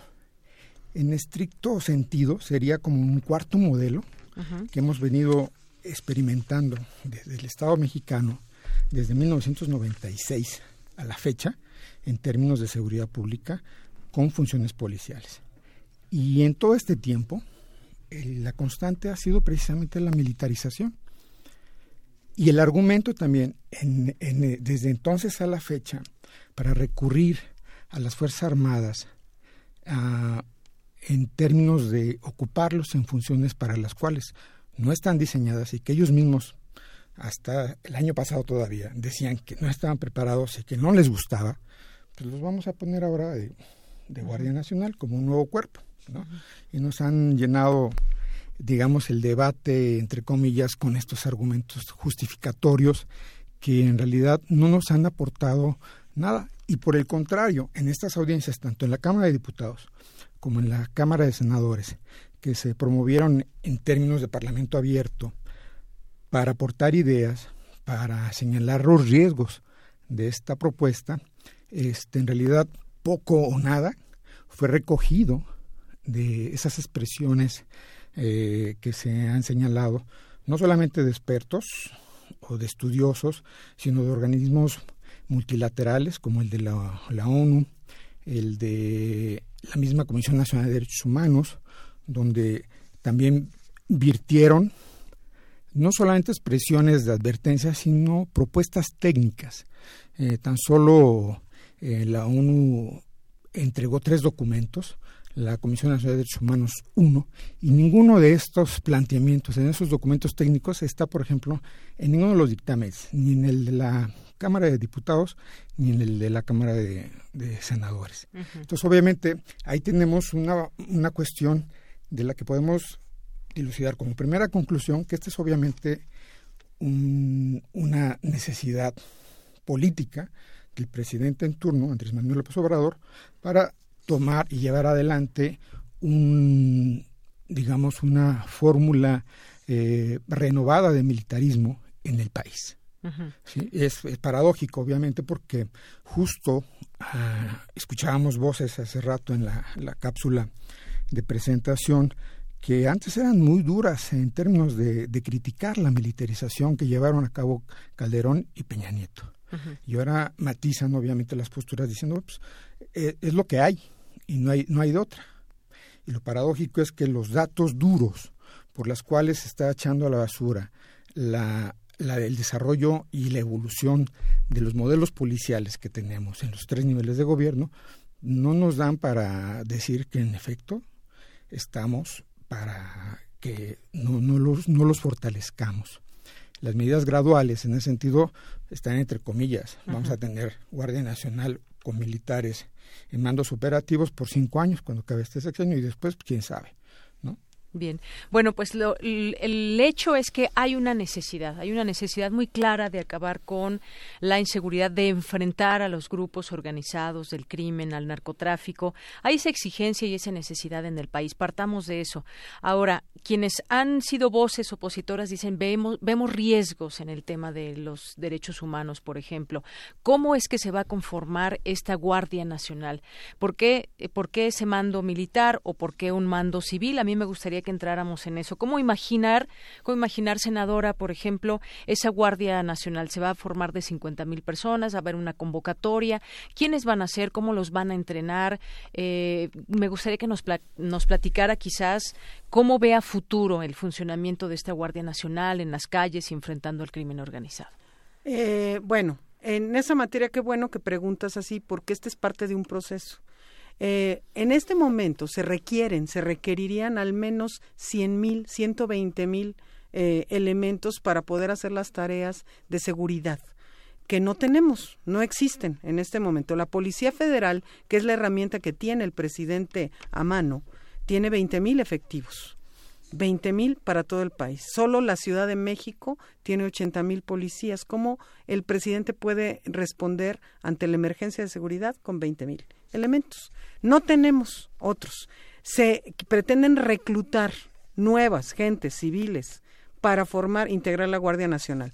Tenemos la capacidad instalada para poder entrenar y formar a 20 mil al año. 20 mil nuevos reclutas que no sean militares. Ok, entonces esto nos va a tomar cinco años para poder avanzar en tener 100 mil nuevos elementos, para poder completar algo que nos permita salir adelante. Entonces, el ejército, como ya decía, ya está en la calle hace 12 años. ¿Cómo lo regresamos? Pues vamos a plantear. Ahorita están las tropas en la calle. Eh, dentro de la milicia hay cuerpos especializados entonces, ahorita está todo el ejército haciendo tareas diversas en, en cualquier parte del país, el ejército y la marina. Y eh, lo que se plantea ahora es regresar a la mayoría de ellos y entonces empezar a hacer como un germen de, de la Guardia Nacional exclusivamente con la Policía Militar y la Policía Naval, que tienen un entrenamiento policial. Son militares, pero tienen un entrenamiento policial. ¿Por qué? Porque no tenemos quien más. Y esto de todas maneras siguen siendo insuficientes en la medida en que se van reclutando. La formación que se plantea para los eh, integrantes, de, los que serán los integrantes de la Guardia Nacional, es pues una preparación física importante, por supuesto, entrenamiento policial, una disciplina militar, y ahorita explico por qué la disciplina militar, y además un entrenamiento muy intensivo en materia de derechos humanos. Eso no se ha tenido. O sea, se ha dicho, pero no se ha tenido. Hay acuerdo en que lo que se ha dicho antes de la preparación en materia de derechos humanos ha sido insuficiente en los cuerpos policíacos como la Policía Federal y algunos otros, ¿no? Entonces acá sería un programa muy intensivo en ese sentido. Ahora, eh, la idea es que cuando lleguemos dentro de cinco años y que ya tengamos a los nuevos elementos todos entrenados, todo bueno, empezaremos a tener ya una guardia totalmente civil. El planteamiento que además se hizo en la Cámara de Diputados cuando se lanzó para allá fue la Cámara de Origen, el presidente metió la iniciativa ya, accedió muy pronto a decir sí que sea un mando civil. Entonces, pero se sigue replicando ahí que el mando militar y que el mando militar y que el mando militar y que es la militarización. No, lo que se plantea realmente es la desmilitarización. ¿Cómo le hacemos ahorita o sea, de veras, lo que dijo el presidente fue bueno. Si no se aprueba la Guardia Nacional, yo tengo que regresar a los militares a, sus cuarteles porque estamos violando la Constitución. En este momento se está violando la Constitución porque están en la calle. Entonces, el asunto es que la cuestión es que tenemos que ir gradualmente para no dejarnos a todos en indefensión, gradualmente regresando a estos cuerpos. Ahorita regresarían una buena parte y después, en la medida en que se vayan sumando los nuevos elementos de la Guardia Nacional, Nacional, irían regresando también la Policía Militar y la Policía Naval. Muy bien, yo creo que es importante ir contrastando también estas, estas ideas, porque yo veo que también se va a ir retirando el ejército poco a poco, también qué funciones en la, van a ser las policías estatales y, y policiales. Los gobernadores, varios del PRI dicen, sí, ya estamos de acuerdo con la Guardia Nacional, pero no se le está quitando también esa y del PAN esa responsabilidad también a los gobernadores para que también le entren a terminar con estos delitos. Digo, Guanajuato, por ejemplo, es un estado que está pues en focos rojos en tema de inseguridad, por ejemplo, ¿no? Eh, Maestro Rubiel Tirado. aquí hay un comportamiento que hay que decirlo es político y es una cuestión también de desentenderse de sus responsabilidades. El, el presidente Andrés Manuel López Obrador, en una tergiversación y una deformación de las relaciones cívico-militares de este país, se apoya fundamentalmente en el ejército y la marina, precisamente para generar este esquema de, supuesta necesidad, me parece es un chantaje que no deberíamos siquiera este, admitir por parte de la sociedad civil o como cualquier ciudadano común, porque ahora hasta la sociedad civil está estigmatizada por el propio presidente, en el sentido de que si, si no se aprueba, entonces háganle como quieran, va a seguir la, la delincuencia y, y, cada quien se rasca con sus propias uñas y si no, que se aguanten la comezón. Eso no es posible. No es posible escucharlo ni deberíamos permitirlo a un gobernante. Hay, una, hay recursos constitucionales, hay recursos de gobierno para hacer frente a una crisis. Lo que pasa es que hay que decirlo, no se quiere, por ejemplo, en este sentido, eh, acudir al Congreso para, para que tengamos una ley reglamentaria del 29 constitucional y declarar un estado de emergencia y sacar el ejército a las calles con, eh, bajo un esquema de excepcionalidad, de emergencia y de temporalidad y con controles en los que participe también el, el legislativo. Eso no se ha hecho no se quiere hacer. No, porque un estado de excepción implica otras cosas como suspensión de derechos para Finalmente, las lo que hemos, lo que hemos vivido en los últimos 20 años han sido mini estados de excepción a lo largo y ancho del país sin ninguna declaratoria y con un margen de irresponsabilidad bueno, pero eso no, es imputable a nosotros en este momento. sí, es imputable, sí, por supuesto que es imputable a todos. ¿Por qué? A ver, hablamos hace rato eh, un poco regresando a la pregunta inicial sobre cómo se va a reclutar y bajo qué criterios. Una cosa es repetir lo que nos dice el, presidente y otra cosa es ver lo que está pasando en la realidad. Empezaron a reclutar desde enero y el reglamento lo está haciendo el ejército. ¿Sí? con criterios que son poco claros.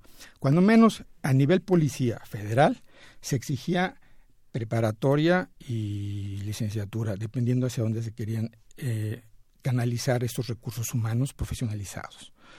Aquí no tenemos esa claridad, ya se le quitó el asunto de género, este, y finalmente los criterios son militares. Se dice, tenemos capacidad solamente para, para formar a 20 mil personas para el nuevo cuerpo, pero es en instalaciones militares. ¿no? Toda la capacidad instalada que tenemos en términos civiles, ¿dónde queda? ¿no? ¿Dónde está? es importante contrastar. ese, es el punto. el punto es que el, la cuestión es no se está argumentando con datos fehacientes y duros sobre la cuestión exactamente de, que esta es la varita mágica con la que vamos a, solucionar la seguridad de este país en los últimos 20 años. Un dato sobre los cursos de derechos humanos que reciben las Fuerzas Armadas. Entre 2007 y 2017 ha habido más de 152.925 elementos castrenses formados en el respeto de los derechos humanos. El último ¿Qué significa formados? El, el, capacitados. El informe, el informe que salió el año pasado sobre violaciones, tan solo con los datos de la Comisión Nacional de Derechos Humanos, las violaciones y las quejas y las recomendaciones donde se daba el más alto índice de incidencia o el más la, eh, de de violaciones a derechos humanos provenían de las Fuerzas Armadas, Marina y Ejército. Es decir, no tenemos claridad precisamente en que la calidad que se les va a dar en términos de esa capacitación, instrucción o formación en tres meses o seis meses o tres semanas, eso no se sabe, ¿no? A los nuevos elementos vaya en realidad a incidir en un respeto irrestricto a los derechos humanos. Yo lo pongo así, contrastemos lo que hay. Es, es que no va a ser el ejército, bueno, es la alegoría del pato. ¿no? Entre estos eh, elementos que tenemos, pues eh, contrastar es importante, contrastar las ideas. El tema de derechos humanos, ¿por qué, por qué debemos confiar en esta Guardia Nacional en el tema de derechos humanos, teniendo el diagnóstico que se tiene, desapariciones, eh, hay búsqueda de personas por parte de miles de familiares en este país? ¿Por qué aludir a que va a ser una Guardia Nacional que respete los derechos humanos? Y vuelvo un poco a lo que decía el presidente en la mañana, que para que se establezcan mecanismos deben participar también eh, organismos internacionales. Pero ¿por qué creer en esta Guardia Nacional en términos de respeto a los derechos humanos? Bueno, porque el énfasis, nosotros venimos de una lucha precisamente por los derechos humanos, en donde estaban del otro lado los que hoy son defensores de derechos humanos supuestamente, que fueron los que los violaron. Porque, mira, algo que es muy importante establecer es que la disciplina militar establece que los soldados, las Fuerzas Armadas se rigen por órdenes órdenes de alguien arriba, ¿sí? Y esas órdenes de arriba, las Fuerzas Armadas han cometido hechos atroces, atroces, desde hace décadas en este país, pero siempre son por orden de alguien. Eso no los exime Esa es una cuestión eh, ¿eh? fundamental. Hay que, hay que eh, ver eso. La propia em, Corte Interamericana de Derechos Humanos estableció, en, cuando hizo su resolución última, la de, diciembre, este establece eh, que efectivamente el ejército, las Fuerzas Armadas no deben usarse, salvo con ciertas características. Ahí se establecen. Entonces sí hay una salida. Ahora, eh, ¿por qué confiar en la Guardia Nacional? La verdad es que no tenemos mucho para dónde hacernos. Quienes están en contra del este, establecimiento de la Guardia Nacional están en contra, sí, del ejército y proponen otra cosa que sea más o menos como la Policía Federal ahorita, que no ha funcionado. Se refiere al mando civil. Sí, en, todos los sentidos, pues, eh, no nada más en cuanto al mando, sino la estructura y todo, plantean algo como eh, la, la Policía Federal que efectivamente no nos ha solucionado el problema. Estamos pretendiendo construir un cuerpo diferente, con más complejidad y mucha más robustez institucional que no se ha tenido hasta ahora. Porque si hay violación a cargo de derechos humanos, de derechos humanos a cargo de Fuerzas Armadas, pero de las policías municipales y de las policías estatales ha sido mucho peor y eh, nada más que hay un subregistro y ellos tienen unos horarios que entonces en momentos son policías y a veces no y no solo eso están infiltrados con el crimen este organizado o a veces o cuántos delincuentes son que eran policías o ex policías. Es decir, esto es un problema generalizado, no nada más de las Fuerzas Armadas. Tenemos un Estado mexicano que ha sido violador de derechos humanos y eso para nadie es un secreto, es algo que estamos tratando de combatir en este momento. Pero, entonces, por un lado, quienes se oponen dicen no a las Fuerzas Armadas para empezar la Guardia Nacional, pero tampoco se deben retirar las Fuerzas Armadas en su dicho. Entonces es una incongruencia. Plantean el asunto de no Fuerzas Armadas, pero sí Fuerzas Armadas. Entonces es cómo sí, cómo no, cómo lo sacamos eh, eh, de, a sus cuarteles de regreso. No lo podemos hacer ahorita porque es un chantaje del presidente, pero si sí se hace, eh, están en la Guardia Nacional, también es malo. Entonces yo creo que tenemos que poner una cuestión intermedia que es lo que está sucediendo sucediendo en este momento. Muy bien. Maestro Erubiel Tirado, y bueno, nos quedan cinco minutos, debo decirles, para que quizás podamos ir haciendo este debate, pues aterrizando las posturas. Sí, a, mí lo que me, sorprende de este eh, aparente debate que, que se ha ido este, desviando, es un poco la estigmatización, ¿no? En cuanto a la cuestión de que pues, aquellos que se oponen también lo están viendo en blanco y negro. Ninguno de los defensores de derechos humanos u organizaciones, ni organismos multilaterales, eh, hemos planteado en lo individual o en lo colectivo un no a la intervención de las Fuerzas Armadas en una situación de emergencia, jamás. ¿Por qué? Porque se ha dicho sí, si la situación lo amerita, si es grave, si es urgente pero bajo los criterios que usted mismo conoce, señora senadora, eh, que señala y reitera la sentencia última de diciembre de la Corte Interamericana de, Derechos Humanos, que tiene que ser excepcional, ¿no? tiene que ser temporal y que tiene que estar justificada y además controlada. Esos controles nunca han existido. En nuestro país, el esquema de emergencia lo contempla el artículo 29 constitucional. El Congreso jamás se ha querido meter a reglamentar esto. Y al vapor hemos tenido una ley de seguridad interior que fue declarada inconstitucional por la Suprema Corte de Justicia, pero ahora para quitarse ese San Benito de que sea inconstitucional, pues cambiemos la Constitución, al fin tenemos todo el poder. Ese es, digamos, el hecho tangible que tenemos con el nuevo gobierno. Entonces, El punto es que en realidad estamos ante una eh, tosudez en, el sentido de, militarizar con una agenda en el que al final del día, y hay que verlo en términos integrales, eso lo han dicho todos los este las personalidades que acudieron a, la Cámara de Diputados y a los senadores diciéndoles no se trata solamente de Guardia Nacional sí Guardia Nacional no. Veámoslo en una forma integral la cuestión que se acaba de aprobar con la, la prisión preventiva, por ejemplo, el fortalecimiento institucional. No se puede decir que esto es una desmilitarización con militares. A mí me parece eso más incongruente. ¿eh? Entonces, el, el establecer primero que hay una prisa por sacar o crear un nuevo ente que es una fuerza en términos eh, técnicos una fuerza intermedia que no es no está no va a estar dedicada a la defensa nacional y tampoco exclusivamente a las cuestiones de, seguridad pública, pero van a tener atribuciones de investigación y, que desnaturaliza el origen de los elementos que la van a componer. Eso, eso es un hecho. Es decir, no basta con que se lo diga ni el presidente ni que esté señalado en los dictámenes. El hecho está ahí, es, es de naturaleza física. Bien, pues yo a mí me gustaría que termináramos con un comentario final de, de, parte de cada uno de ustedes, más o menos de un minuto y medio. Ahí les haré una seña.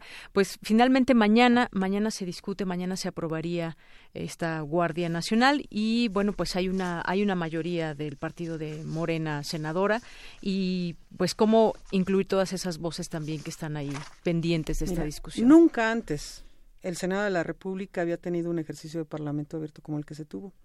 Así se aprobaron las reformas estructurales de Peña Nieto con vallas alrededor del Senado. Ahora tuvimos este ejercicio y está todavía en proceso de construcción el dictamen es muy importante que la gente sepa que sí tenemos mayoría, pero no tenemos mayoría calificada. La mayoría calificada es para hacer reformas constitucionales. En este momento, porque esto está cambiando minuto a minuto, es muy probable ya tenemos acuerdos, porque se han ido integrando al dictamen muchas de las posiciones. Hay que recordar que apenas quienes estuvimos en el ejercicio de Parlamento abierto, apenas el sábado entregamos las conclusiones. Entonces, están incorporándose en una mesa ahorita este, con todos los partidos y con muchas personas todas estas observaciones, que no todas fueron en contra, ¿eh? hubo muchas a favor de la Guardia Nacional y todo mundo está en esto porque también se plantean del otro lado plantean la idea de que es blanco o negro y nosotros queremos la militarización así onda la onda marcial así ya extrema. Y no es así. Nosotros estamos en una posición de tratar de dar una salida que nos permita a todos y a todas tener seguridad muy bien. Muchas gracias, senadora. Y cerramos con un comentario de usted, maestro Erubiel Tirado. Pues bueno, yo la verdad estoy bastante pesimista sobre el esquema del futuro que, aguarda este país y, concretamente sobre el dictamen que se va a votar mañana y que ya se ha ido este, planchando sobre la marcha y que va contrastando con lo que salió de la Cámara de Diputados.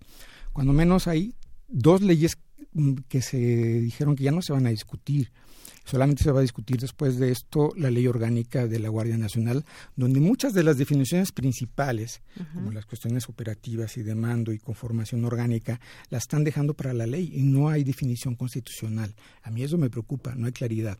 El otro punto es, la ley del uso de la fuerza se va a dejar simplemente con que se siga aplicando esta, este protocolo que en la práctica desde 2014 no lo han eh, hecho visible a las Fuerzas Armadas de que ellos mismos se proveyeron, ¿no? Y que además, entre otras cosas, dicen que si hay una la pérdida de una vida de un civil a, a quien haya contribuido esa, a, esa, a esa, esa, con esa víctima no se le podrá acusar de asesinato más que de un homicidio imprudencial. Ese tipo de cosas son las que quedan al aire, no están definidas y obviamente estamos obviamente ante una situación de grave riesgo en términos de que vamos a tener un retroceso no de 20, sino de 30 años. Muy bien. Bueno, pues yo creo que es un ejercicio importante el escuchar las distintas voces y además hay mucho más que decir. Vamos a estar muy atentos a lo que suceda mañana, eventualmente pues seguir invitando aquí a esas voces diversas. Por lo pronto, hoy les agradezco a ustedes, senadora Antares Vázquez Alatorre, eh, fue precandidata por por la gubernatura del estado de Guanajuato y es senadora actual del grupo de Morena. Muchas gracias, por venir. Muchas gracias. Y tenemos a Erubiel Tirado, maestro en ciencia política y especialista en temas de seguridad y defensa en México. Desde 2004 es coordinador académico del Programa de Seguridad Nacional, Democracia y Derechos Humanos en la Universidad Iberoamericana. Gracias, maestro. Relatamos al mundo. Relatamos al mundo. Tu opinión es muy importante. Escríbenos al correo electrónico prisma.radiounam@gmail.com.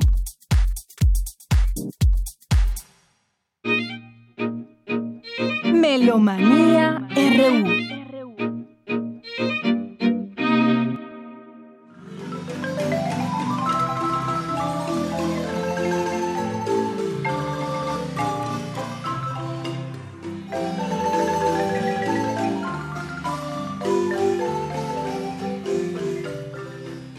buenas tardes, amigos melómanos de Prisma RU. Hoy tendremos a Pablo Manrique, integrante de la Fundación Hermes, quien viene a invitarnos al quinto Festival de Música Mexicana. Esto se lleva a cabo mañana sábado 20 y pasado mañana domingo 21. La Fundación Hermes tiene más de 30 años en México y 15 años de actividades artístico-culturales, educativas también. Vamos a oír cuáles son sus objetivos y también vamos a escuchar mucha música mexicana.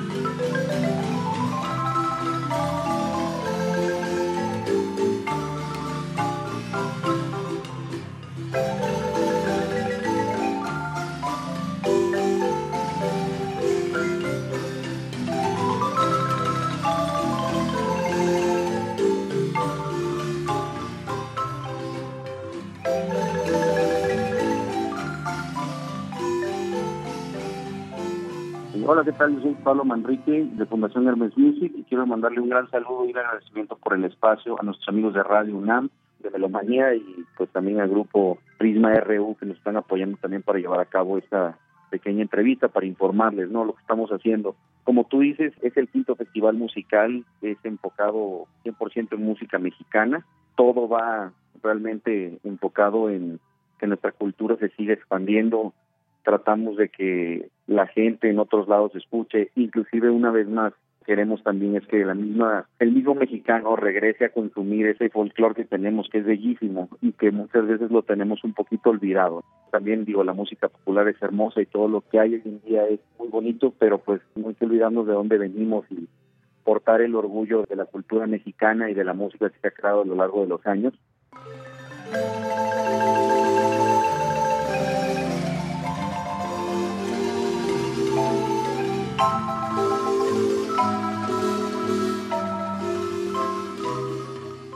La fundación tiene en realidad 15 años que comenzó. La empresa tiene muchos más años, cumplimos 30 años ya en México recientemente. Y estos festivales los estamos haciendo una vez al año en conjunto con la Secretaría de Cultura. El objetivo es que la gente se sienta orgullosa una vez más, que escuchen y es un festival gratuito, que es muy importante también mencionar eso. Es el día de mañana, el día 20 y el día 21, 20 y 21 de abril. Va a ser en el Teatro CTU, que está al lado del Monumento a la Revolución. Los queremos invitar a todos a que participen. Hay diferentes puntos donde pueden buscar sus boletos. Nada más nos tienen que contactar y con todo gusto les damos los boletos que quieran para asistir. El teléfono de nuestras oficinas es el 5547-2111 no únicamente vamos a estar dándolas aquí en nuestras oficinas, también si están por el centro, por la calle Bolívar, las tiendas con las que trabajamos, que son Music Club, Top Music en especial, que son las más grandes, ahí pueden pasar por sus boletos también. Nada más lleguen con un pequeño registro y con eso adelante se les da la cantidad de boletos que gusten para llegar al evento.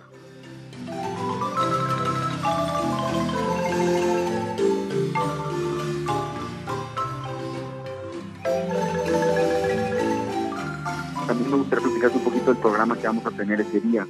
Es un elenco muy, muy padre, muy, muy tradicional de México, empezando por la Narimba Nandayapa, que comenzó en 1952, que es un grupo que ya lleva varias generaciones. Ellos tienen giras por todo el mundo, han estado presentándose en tres continentes diferentes a lo largo de los años, muchos países de Europa, muchos países de Asia y obviamente de aquí de América. han tenido llenos totales en todos lados, gracias a Dios. Y a continuación, sones chapanecos, música tradicional de Chiapas en arreglo de Ricardo Sánchez Solís con Narimba Nandayapa.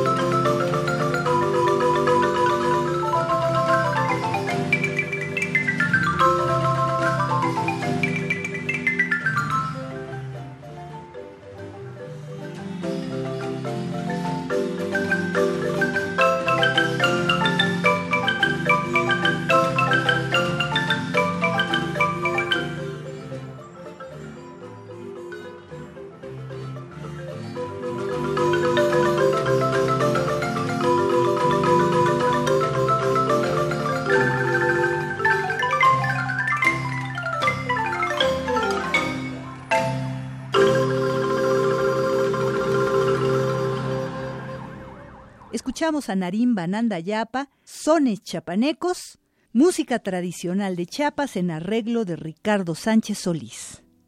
Cuando se trata de música instrumental, cuando no hay idioma de por medio, la música puede llegar a todos lados y es lo mismo que pasa con los demás del elenco. El maestro Marco Morel es un gran guitarrista que ha colaborado y ha sido, ha estado en tiras con muchos personajes que nosotros conocemos, muy, muy grandes, pero también él como compositor y él como intérprete es maravilloso, él solo con su guitarra arma unos conciertos maravillosos. A continuación escucharemos de Marco Morel, Cuando vuelva a tu lado.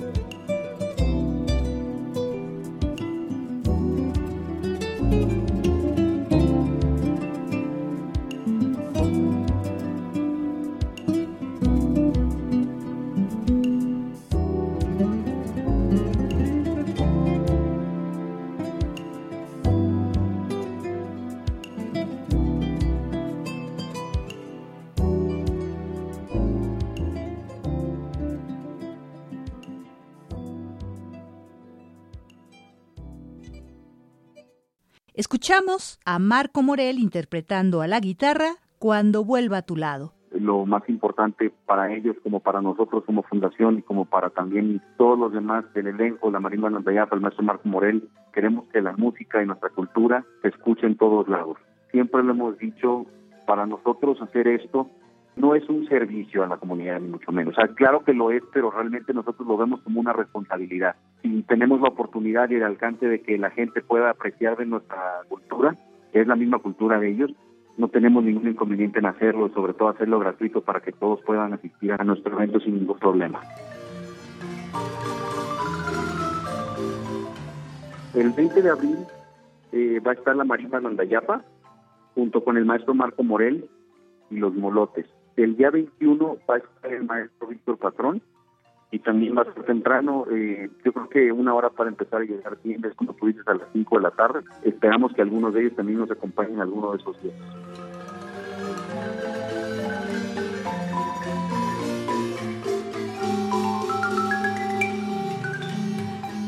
La fundación en sí tiene mucho, mucho que ofrecer. Se hizo con un tema de siempre ayudar a los que menos tienen. Hay muchas formas de ayudar y nuestra forma a veces es poniendo a la gente la cultura a su alcance. Se han hecho mucho tipo de eventos o, de actos de caridad, pero uno de los que más a mí me enorgullece de los que te puedo decir es eh, la cultura como tal del arte huichol. Nosotros trabajamos con más de 80 familias a las que en realidad les damos trabajo, ¿no? Y ese es también acto de la fundación. Forran instrumentos con el arte huichol como tal, con la Shakira, y hacen unos monumentos maravillosos de repente es una guitarra con el arte huichol plasmado, es increíble, es muy bonito y de todo esto no hay nada lucrativo en lo absoluto, todo es también para regalar a diferentes causas, se regala para gente que está tratando de aprender un instrumento, se dan clases tanto de guitarra como de diferentes cosas, todos los años, sobre todo también en las épocas navideñas, se hacen algunos eventos en donde la fundación participa con otras instituciones y el punto es darle a la gente un poco de felicidad por medio de un instrumento, en lugar de a veces dar juguetes, que también lo hacemos, ¿no? También hemos dado juguetes y muchas cosas así. A veces regalar un instrumento, pues te despierta un interés y ponerle al alcance un instrumento de un niño que no tiene las posibilidades de comprarlo, es algo muy bonito, que empiecen a conocer esa cultura. La fundación como tal tiene 15 años, ha participado en muchísimos, muchísimos proyectos que ha habido que al final siempre es a beneficio de los que menos tienen y eso es el punto principal. Pues una vez más, muchas gracias a Radio UNAM, a Prisma RU por este espacio que nos acaban de dar. No se olviden, mañana 20 y 21 de abril domingo los esperamos para el quinto festival musical. No olviden que el elenco es muy bonito, la gente que va a participar nos va a así que dar un gran espectáculo de, del arte que han hecho, la Marimba Landayapa, los Molotes, el maestro Marco Morel y Víctor Patrón son, son gente que definitivamente vale la pena ir a verlos y a conocer un poco más de nuestra cultura. Un agradecimiento especial también a la Secretaría de Cultura que nos apoyó para hacer este gran evento y a ustedes por el espacio que nos acaban de dar. Un placer estar con ustedes, amigos melómanos de Prisma RU. Se despide de ustedes Dulce Wet. Hasta la próxima.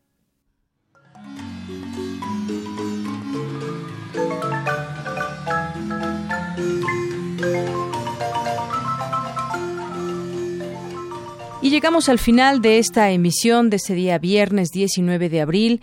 Esperamos que les haya gustado el programa. Lo esperamos ya en vivo el próximo lunes a la una de la tarde, nuestro horario habitual de lunes a viernes, una a 3 en el 96.1 de FM y en www.radio.unam.mx. Gracias, buenas tardes y buen provecho.